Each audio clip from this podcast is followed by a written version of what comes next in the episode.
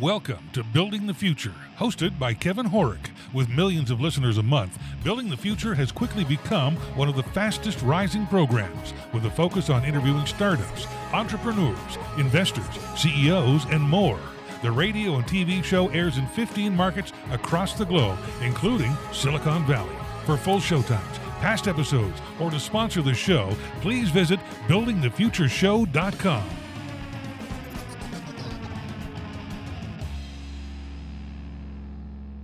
Welcome back to the show. Today we have Lak Ananth. He's the CEO and managing partner at Next 47th. Lak, welcome to the show.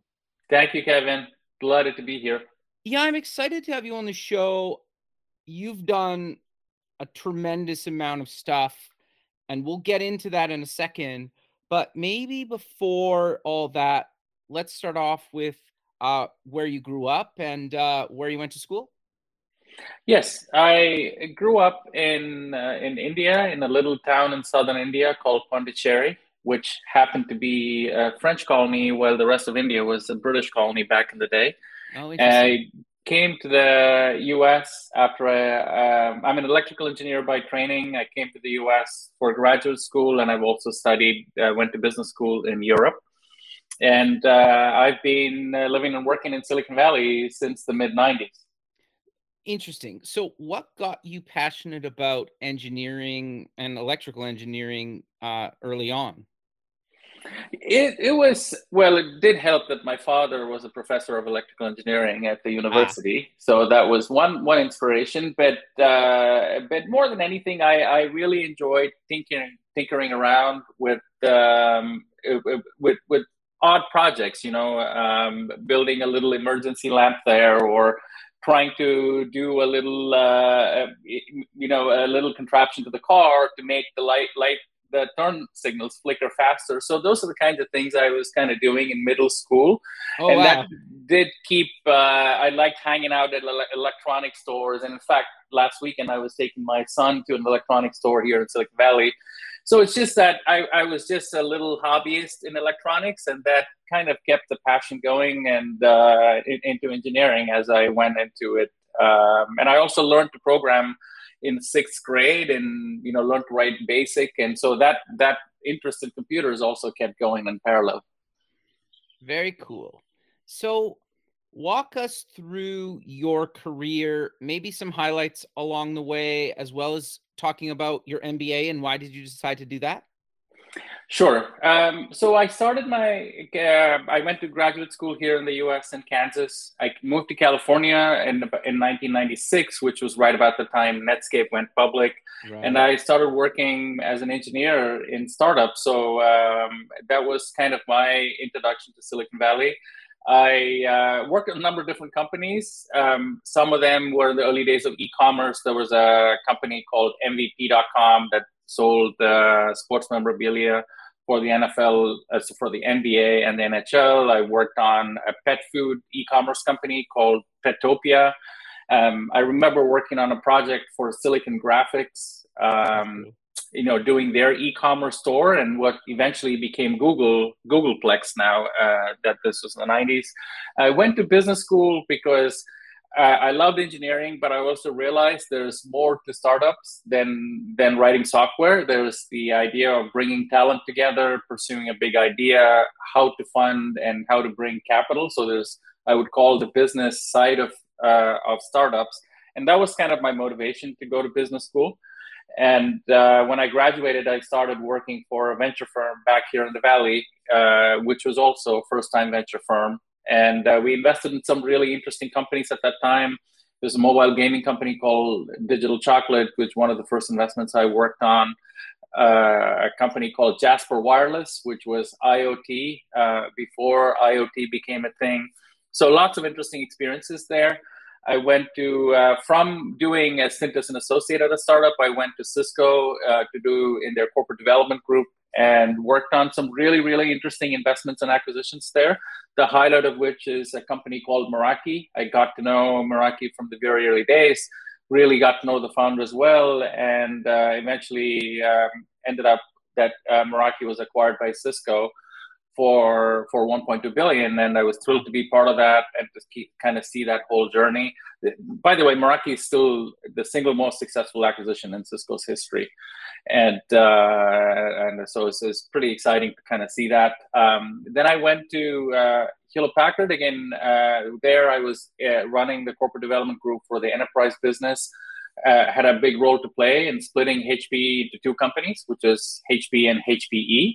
And then after I did that, I wanted to kind of get back into getting closer to founders and startups. Uh, started a, venture firm backed by HP called Pathfinder, which still exists.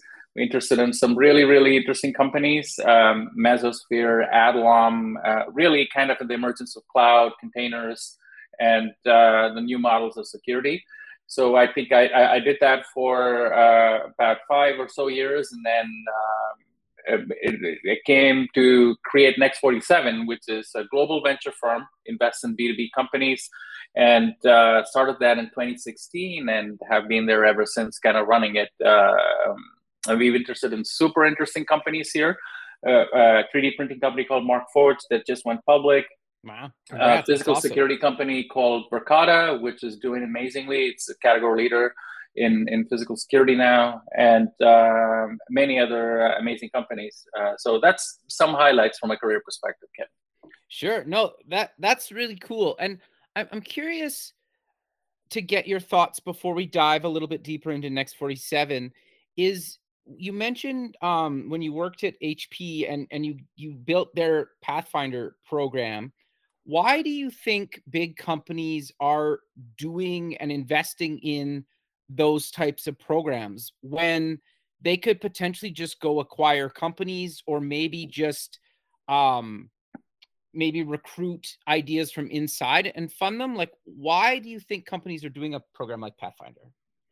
It's it's a it's a very interesting question. I must say there are about 1500 different investment programs backed by companies of all sizes that exist and every day. Sometimes there's new one yeah. Uh, the, the, fundamental motivation is that um, there was a linear process of innovation that existed for the longest time. You either had to work in the government or work in a very large company in order to have the capital space and the talent to build something new.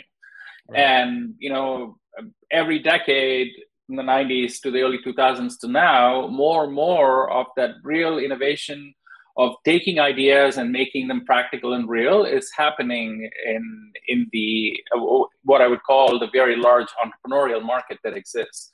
And it also has become very global, even in my experience. It used to be that there were little technology innovation hubs in Boston and, and Silicon Valley. There were very famous things people said, like, I don't invest in anybody that's more than the 25 mile radius of my, my office and and that business from 25 years ago has become a very global business. And so if you are a large company i think the more enlightened ones realize that they don't have a monopoly on ideas. In fact it's quite the opposite. All kinds of ex- ideas and experiments are being tried in this crucible of entrepreneurship globally and they need to have access and understanding of what is going on there to help them kind of think about their future to see opportunities ahead of uh, um, where some of their established competitors might see it. So that's generally tends to be the motivation. How it gets executed varies widely and the results also wide, uh, vary widely as you know kevin. Yeah that's fair. And it's tricky because sometimes like if you have a hit out of the gate trying to replicate that on future projects can be challenging, right? Because we all know most startups fail, and, and I want to talk to you about that a little bit later. Yeah. Um, so yeah, it's that's interesting. So what made you come up with the idea for Next 47 and what made you decide to actually do it yourself? Yeah, Next Forty Seven actually was the uh, uh, was a brainchild of uh, the German company called Siemens, and they had okay. tried to recruit me for the longest time to come from Pathfinder to come run Next Forty Seven, and I was a bit reluctant to do that because we we built something quite amazing. I thought in Pathfinder. Uh, what what attracted me uh, to Next Forty Seven was a couple of things. First they wanted to build a, a global uh, siemens had wanted to build a global investment platform and okay. I think that that I realized that the business of venture was becoming very global very quickly, and I had a taste of that in investing between the U.S. and Israel when I was at Hewlett Packard, but this was even bigger opportunity to kind of go do that. The other thing that drove me to Next 47 was the idea that that Siemens also was very committed uh, for Next 47 to to prosper as an independent venture business, and they they wanted to keep it at arm's length. And uh, this is kind of what we've kind of built is an independent global venture firm that competes with the best venture firms out there. And this was an idea and a vision five years ago, and and we are well on our journey now. So those two initial things, the global and the independent part of it, were the big attractions for me, and that's really what we kind of pursued here. Okay, very cool. So I'm I'm curious then what verticals do you guys invest in because you guys seem to invest in a wide range of things. And I also think the fact that you're willing to look at global investments is actually pretty rare in a VC firm. Do you agree with that, or what are your thoughts around that? Yeah, it's a, it's a couple of things. One is that it's um, we invest very broadly in in all segments of B2B. So we don't do uh, B2C investments. So we are specialists in understanding how to build a business, how to build products, and how to sell products into customers who are essentially businesses of all sizes SMBs, mid market, uh, large enterprises. Right. So I think that's kind of our our and in, in, within that we invest broadly in systems, in SaaS, in vertical applications in SaaS, marketplaces, cybersecurity, developer and data tools and deep tech areas like 3D printing, autonomous systems, and robotics. So we, if you look at our portfolio, we will, you will see evidence of all of that. But the fundamental, uh, the, the, the, fundamental thesis that ties all this together is you got to build products that businesses would love and business of all sizes can and you have to kind of take it to market uh, there so that's kind of the expertise of our firm uh, with respect to the global aspect, Kevin, it has um, venture firms. Uh, venture started as, as you know, as a little bit of a cottage industry, like three or four people working very locally uh, around the area and working with a few firms around that. And what has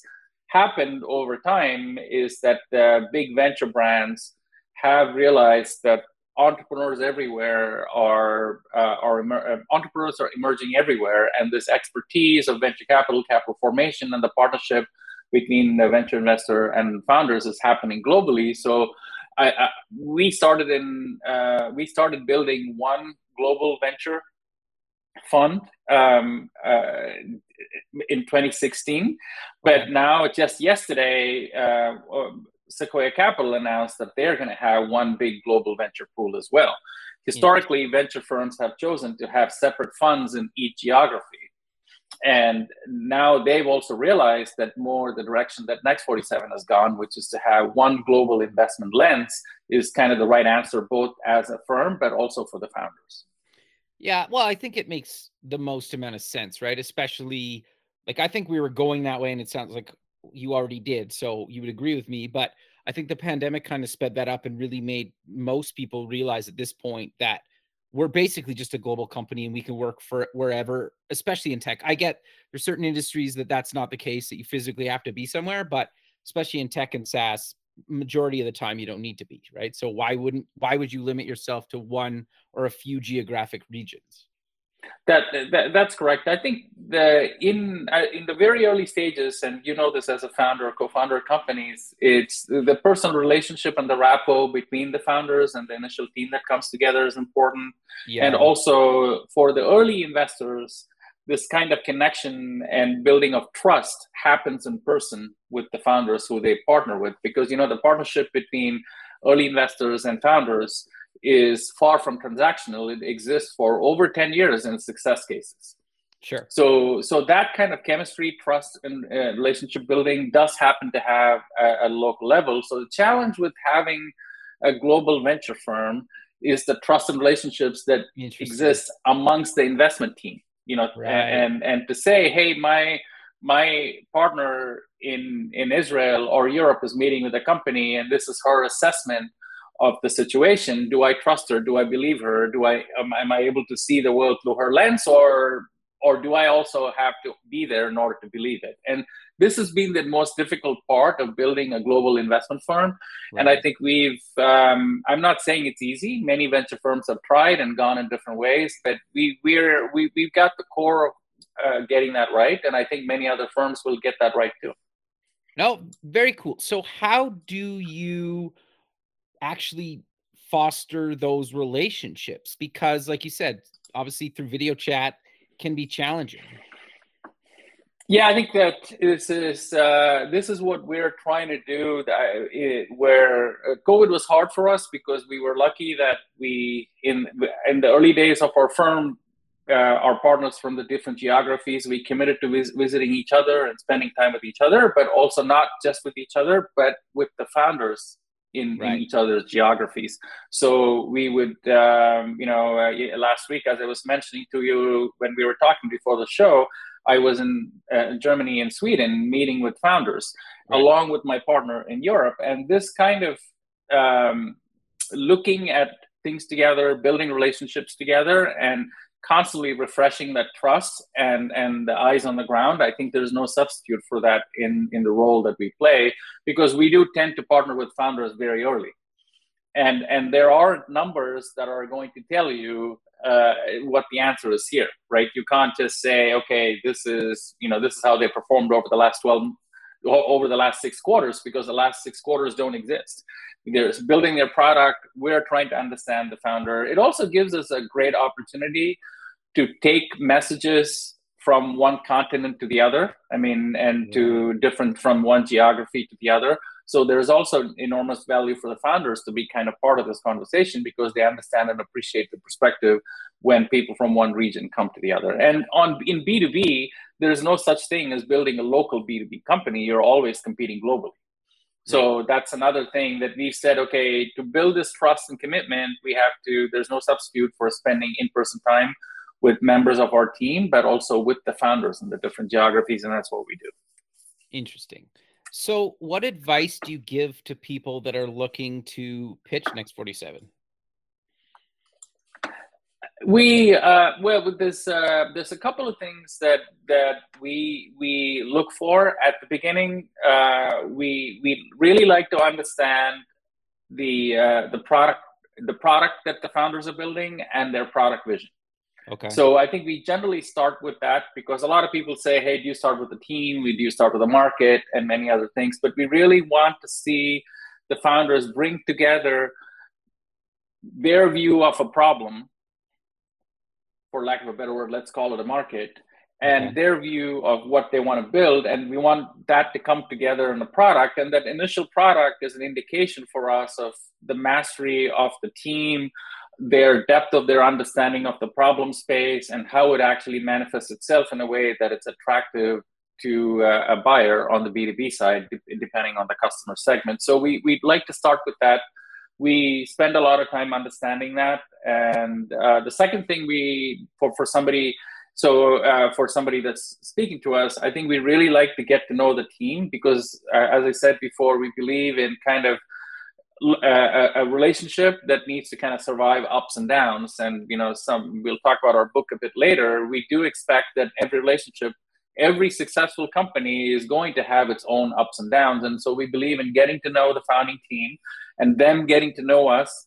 And sometimes they get to know us through talking to the other funders that have chosen to work with us. So i think we we focus on those two aspects. If we see a, an initial identification of a problem expressed in a product a great product vision and a team that kind of we can understand and they can understand us i think that's the great starting point for us. So if we can get that in our first meeting with with uh, any of the founders we'd love to meet that's that's i would call that a success. No that makes a lot of sense. So any advice for actually finding a co-founder and recruiting people for that early team? Because it's super important and it, you can that could be the reason you fail miserably that, that that's uh, I mean spoken like somebody who's seen this movie before Kevin because mm-hmm. I think it's uh it's it's one of those where we all I always find that quote, assembling this initial founding team, and sometimes it's one person, but generally we like to see more than one person that's got that founder role. Sure. And having complementary strengths. I think if you think about um, what are the strengths you need to kind of build a tech startup in our space, in, in, in a B2B space, I think uh, the scarce commodity we believe is kind of this product vision, which is why we start with that. Having one or two founders having that capability, having a founder that's got some perspective on customers, because you do have to do that early missionary selling and validation of the customer pain point and that uh, having that capability in one or two founders is an important thing. And then the third piece is just plain execution right? Whether it's on the engineering side scaling up operations uh, we, we look for that. And we also look for that founding team to have the ability to attract other fantastic people right. to the startup. So my advice if you're looking for co-founders is to say hey from the eyes of what would make you successful these are the ingredients. So uh, each each founder that you assemble may not have all the qualities that you require. Some of them you know we have worked with individual founders who bring all of it together in one person but it's more likely that it's two or three people the, the collection of these two or three people that that's going to bring all the ingredients together. No th- that makes a lot of sense. I also think too and i'm curious to get your thoughts on is finding founders where you're you trust each other enough to challenge each other. And and eh, because you all if you get the right founders and you all have different backgrounds you're both trying to solve a problem but you're looking at it in different ways right? And you're trying to find the holes. And being able to kind of call each other out is kind of the wrong word for it but have that like passionate discussion about like why maybe that idea is not a good one and you could and maybe this other one is or vice versa right? Like what are your thoughts around that? Yeah it's it's it's an excellent point. I think there's a couple of uh, additions to your initial observation there. First this intellectual honesty amongst founders is an important ingredient. And as i said um, and as I, as I talk about in my book there are always small failures that happen in the journey of building a startup. And the most important thing is to start with acknowledging a failure or identifying a potential failure as it happens or just about as it's happened and it's kind of small. And this is where the trust amongst the founding team is super important because if you have that trust and that honesty, you can talk about, hey, what is failing, what is not going right, and how do we kind of make it better. And and and if and the other thing is that sometimes you try to take different approaches to solving the problem as a founding team, and something may be working and something may not be working. Having that real time um, calibration along the way is very important because let's say you got together and made a decision to do something and it's not working. Having that trust and you know not letting ego or you know uh, not wanting to talk about it get in the way and say hey let's correct it because the cost yeah. of not correcting is way more expensive than you know just being nice to each other you know superficially uh, the other thing is that found being a founder is also extraordinarily stressful mm-hmm. and ha- you have to have enough give and take where there's empathy among the founders if one founder sees the other one being stressed out um, it's fashionable these days to kind of say, hey, go get a coach. But it's, I think, the much more effective way is an amount of self regulation among the founding team to look out for each other and make sure each person is is um, is, is working to their best capability, not getting burnt out or or or stressed beyond uh, a point of productivity. So this is where the trust among the founding team comes into play as well, in my my experience, Kevin. No, I, I think that's really good advice. So we've talked loosely about the book. So, what made you write a book? What's it called? And then let's dive into that. Right. So, the book is called Anticipate Failure. And um, part of my inspiration for writing the book was was from my one of my professors at business school. Okay. He taught a class in entrepreneurship, and uh, the the class was essentially 15 case studies on on business endeavors that failed. Okay. and the uh, he the login for the website for the class where you could download the materials the username was expect and the password was failure so it always kind of stayed with me and as uh, as as i've kind of gone through this journey as i said uh, through the many years of working with founders and understanding how businesses get built i, I realized that uh, the, one thing that's kind of constant in any endeavor is you're to have some minor failure points. And there's patterns of failure. So the one of the, my motivations to write the book was not to come out and say as many business books do to say here's the five things you need to do and once you do those five things you you will be successful. That's that that doesn't never matches with the reality what actually happens in a startup and in even the most successful startups. Usually there are many failure points along the way. Totally. and as startups know how to see them how to how how to uh, rec- how to kind of work through them and how to get their path to success. So my motivation for writing that book was a little bit of inspiration from business school, but also my collective experience, which actually says there's some patterns of things you might see as you build a startup. Let's make sure you don't take a small failure uh, and then make turn to catastrophe, but you just kind of work through it and, and build your path to success which uh, which was really the inspiration and and and the book goes into different patterns of failure and uh, how you you as a founder can, can work through it. Interesting. Can you give us some examples of that? And then maybe also in that how to actually pick yourself up when you go through some of these failures? Because sometimes it can be hard to not to keep going and and you know not just give up right? When you probably shouldn't give up because probably in a few weeks or a few months, whatever you're stressed about today won't even matter and you won't even think about it anymore. yeah, I think it's it's very hard to dust yourself up off the ground if you've had a catastrophic failure. So let's acknowledge Fair. that, right? Okay. Yeah. I, I think that not every endeavor ends up being a success, and it, it is it is pretty hard. But the kind of failure that I wanted to talk about in the book and the patterns that I wanted to talk about were more where you're seeing early indications that things are not going right. Okay. And then kind of recognizing a pattern and and saying, okay, is this really am, am I hitting a failure point? How do I diagnose this and how do I get around it and and not let it become a catastrophic failure? Gotcha. So um, even though I don't like to say there's only so many different ways you things can go right or wrong, I've collected my thoughts into in the book into like seven patterns of failure. Okay. And um, so I, um, I, I, quickly enumerate them just for, uh, and then we can dive into one that looks interesting. So right. I, I kind of call it customer, technology, product, team, timing, business model, and execution. And each one of them could fail. Okay. And uh, the point is to keep an idea, keep, keep in your head these potential patterns of failure. We go to each one of them um, in detail where uh, we start with an idea or, a business that look to be look to kind of change the world, but then it failed in one of those dimensions clearly, and then we kind of talk about it. So that's kind of how the book is organized.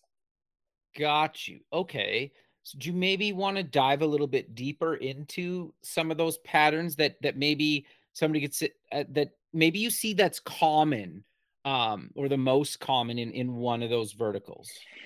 Yeah, I mean, so let's let's take one uh, the, one of the patterns. Uh, it's called timing failure, okay. um, and uh, this is this is the basic idea that you could have the right product at the wrong time or the right idea at the wrong time.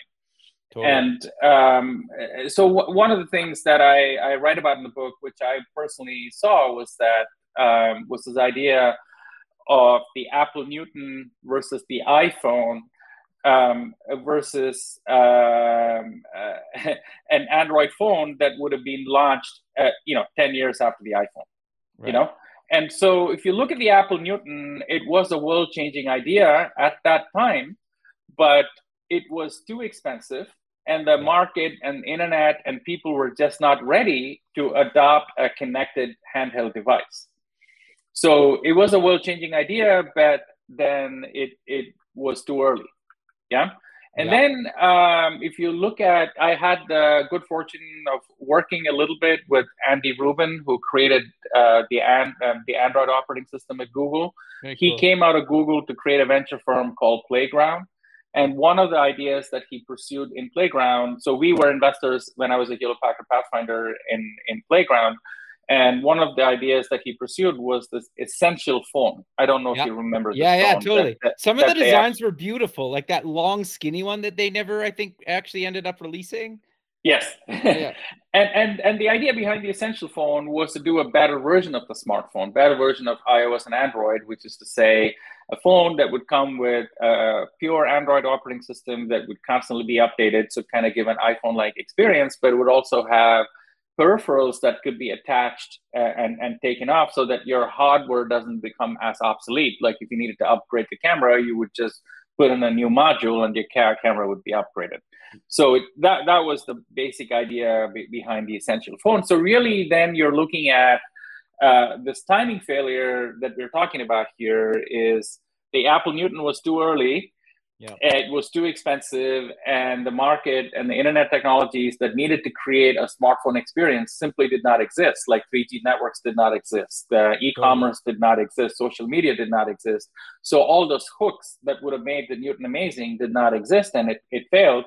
You had the iPhone, where you had uh, computing power uh, that was available in, in, your hand at the right time with ARM chips, battery capacity, and screens and 3G connectivity. All these things kind of came together to create a wonderful and compelling experience where phones have been indispensable in our lives there. That was the right timing. The essential phone was a great idea, but not great enough to overcome the fact that the iPhones and, the Samsungs and, and, all the different versions of uh, were, were, available, and the differentiation was not enough to overcome this incumbency and the utility of all the players in the market. So, uh, t- timing is one such example that you you have to be operating in this golden window where the capabilities of the technology that you're pursuing should be available at a cost that's attractive. At the same time, all the ingredients to kind of um, to make that experience whatever that product that you're putting out in the market to be extraordinarily valuable to the user have to also be available. So when those two curves intersect you have this golden window when the innovation is at just the right place. It's a little bit also like the goldilocks and the three bears right? You can be too early too late or just right. And that's that's an example of getting timing right.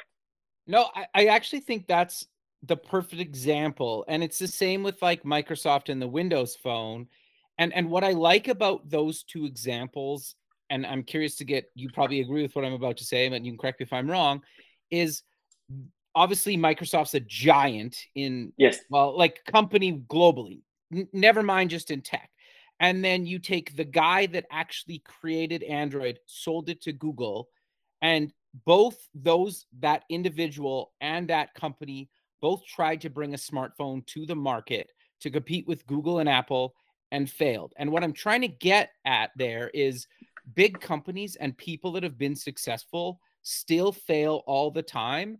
And it took me into my probably early 30s to actually for that to finally dawn on me. Yeah. And so I try to mention that as mo- as much as possible because I don't know why it never dawned on me earlier in my career. And I hope that by saying that, that inspires other people to say like i failed at something. It doesn't matter because some of the biggest companies and the the most popular and wealthiest people on the planet fail all the time. You just don't yes. hear about it as much. Yeah i think there's certainly we like to celebrate success. We are a culture that celebrates success. And uh, there's a lot of confirmation bias in when things go right. And one of my great um, things that keeps me motivated is having been behind the scenes before these successes were successes right. and being able to see how they played out and understanding that neither failure nor success is kind of preordained. I think the world gets to hear about the successes but then the failures can also lead to some interesting learnings. As long as they're not catastrophic and you can kind of turn it around. And you know something like the windows phone you're talking about it was also a question of did they have the right product vision and trajectory did they execute well did they make a lot of decisions right so it's not just timing alone there's many different uh, patterns of failure that come together in any one big catastrophic failure. That that that's an example. That's a great example. No, interesting. So I'm curious to get your thoughts around any other advice for entrepreneurs to make sure that they can be or try to be as successful as possible and actually make it and get their startup to some sort of success?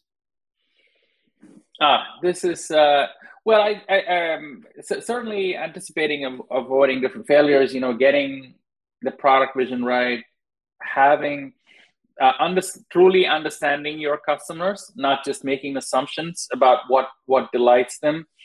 Um, having a great set of talent assembled and and prioritizing early on, having that talent, and and having some humility until you kind of hit that vein and, and can really kind of scale. And even that, you will see some road bumps along the way. So having that talent, humility, the initial idea, and conviction around the idea, and frankly, you do have to be uh, a, a, little bit of a maverick to be a founder because yeah. not everything will be rational and fit together as a jigsaw puzzle at the beginning. So you have to have some strong belief and convictions. You got to take some great people along on the journey, and hopefully you have the humility to kind of learn and and and figure out like what's the right, what's the correct destination. So these are ingredients that I've seen come together again and again, and I believe very strongly in this um, in in this kind of formation of ideas, talent, ex- great execution coming together to create startups. So yes, many startups do fail, Kevin, but I think that what it, it is it is amazing when these things come together and you see something new being created that never existed. I, I have been fortunate to have seen many of these come together and, and have working closely with founders that done that. Uh, I've also been fortunate to be working with founders where things didn't go exactly as you please. But to the founders, to the aspiring founders, the people that are doing things, I would say it, uh, it, it is all worth it if you can kind of bring it together. So yes, there's many failures, but if it works, it's amazing. And so that's that's worth that's worth the whole effort. No, I I understand and more. With, yeah, no, I 100% agree with you. I, I think that's actually really good advice. But I'm curious then, at what point, in your opinion, do you think a company is ready to get VC funding, if at all? Yeah, that's right. I think that's what I was going to say is is that um, funding to me is kind of like a means to an end. So if I look at the world from the eyes of the founder, uh, I would say you want to accomplish something. Yeah. So you want to yeah. change something. You want to solve a problem that nobody solved before, or you want to solve it in a different and uh, a way that achieves great outcomes that nobody else has done before and and that that is kind of the starting point and getting to that end state is really the journey and funding whatever way you can achieve it is is are, are just kind of milestones along the way so my advice to my first advice to founders would be that w- w- revenue is the best form of funding Sure. So, so uh, I, I know it's tongue in cheek, but it is it's also true. Like the the best startups and the best ideas don't consume a lot of capital. And and I think that's really good advice. Yeah, and I think you got to look at it that way. And I think that scarcity is one of the greatest things that aids in entrepreneurship because it is with this constraints that you get this. Once you see where your destination is, having some constraints on capital, on on on many other resources that you might otherwise find in a big company, or if you're funded by a lot, I think um, the constraints is what brings the focus, the relentlessness into a startup environment that ultimately leads to success. And so, therefore, my first advice would be to say, hey, you know, be clear on the destination and at the right point in the journey decide to take capital or not and uh, so yes while revenue is the best form of funding there are many ideas where you first have to kind of create the product or the offering before you bring it to market and then therefore venture funding becomes an essential part of the whole story. Um, i think it's when you are in your early days i think you've got to have like different lenses on what kind of funding to take when. I, if, uh, I'm, I'm very pleased now that this is probably the best funding environment that i've ever seen from a founder's perspective. All sources of capital are available many different opportunities to exit are available all kinds of check sizes and different kinds of investors are available and I would say that have a clear-eyed view on what what kind of capital and what kind of partnership you're looking for at different parts of the journey. When you are in your very early days, you need to your product's not quite there. You haven't yet landed all the customers that you want to land. You want people around you that can attract talent that understand your business and have the same conviction that you do because it's going to be a 10 year journey. And and then of course can provide capital. So that's kind of important. As you kind of build something and you're kind of going along the way you could be a little bit more um, I, I would call like for purpose on the capital in a sense that hey who's going to give me all the capital that i need at the highest possible valuation? And that there is a time for that in every startup's um, in every startup's journey because doing that in the reverse order can have consequences um, that that are that, that are quite significant if your journey doesn't go exactly as you planned in the early days. So my advice to founders would be think care, meaning have a destination in mind. Capital raising is some there are some steps along the way. Early on, pivot for people who kind of share your conviction and are also providing the capital. And later on in your journey, you can be a little bit more um, uh, I, I, would say uh, purposeful and just taking the best, the, the, cheapest capital essentially on on the path. Interesting. No, I, I think that's that's really good advice. At what point does Next Forty Seven invest? Generally, we are investing at uh, what what, what we call um, a Series A, and okay. the definition of a Series A varies a lot. So, uh, what we like to say because I, I, told you right at the beginning that we like to start with the product yeah. so we we generally as next 47 try to start the journey with um, at a point that the founder has an initial version of the product that they're kind of developing and and they've got a little bit of that product development journey left and they're about to go to market or they've kind of had their first customers and they're looking for kind of replicating their initial successes. And so that's the point at which we really like to talk to founders and help them because eh, at Next 47, we've built, we are, I, I can proudly say, we are the only venture firm that has built a global go to market engine that's at scale. So it's so we built our own sales team uh, that goes out and um, has a lot of existing customer relationships and brings those customer relationships to our portfolio company. And our sales team is paid based on our portfolio companies uh, generating revenue. So we oh, kind of built this machine and it's global and we address all customer segments uh, from mid market to, uh, to enterprise to the smaller side of customers. And our team is run by, by our CRO, who is also our operating partner.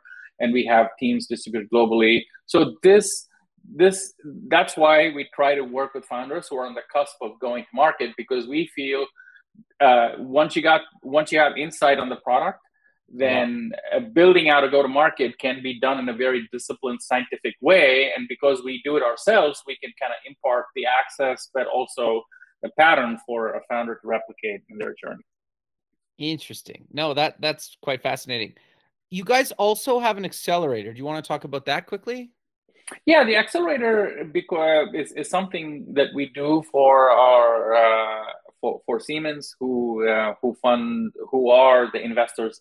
Think you know we think of Siemens as investors in Next Forty Seven. So the accelerator is something that's very dedicated to ideas from within Siemens. So one of the ways that Siemens benefits from having Next Forty Seven certainly they get the market insights from the investments that we make at the macro level like where's the world going what what what are the big shifts that are happening in the market and our portfolio is reflective of that so they, they certainly certainly get that we benefit from siemens because the customer relationships that they've had globally help our go-to-market team win customers for our portfolio company. So we benefit from that. They provide us capital. But the way we also benefit Siemens is that we run uh, with um, with partners that uh, already run accelerators uh, outside. We partner with them and we bring them into Siemens to help grow ideas from from the ground up from within Siemens. So we run this on a rolling basis. We uh, to to a lot of our colleagues in Siemens, and they kind of benefit from this perspective. And it's global, so we run it in the U.S., in Europe, in China, in India. So we re- we run our accelerator globally.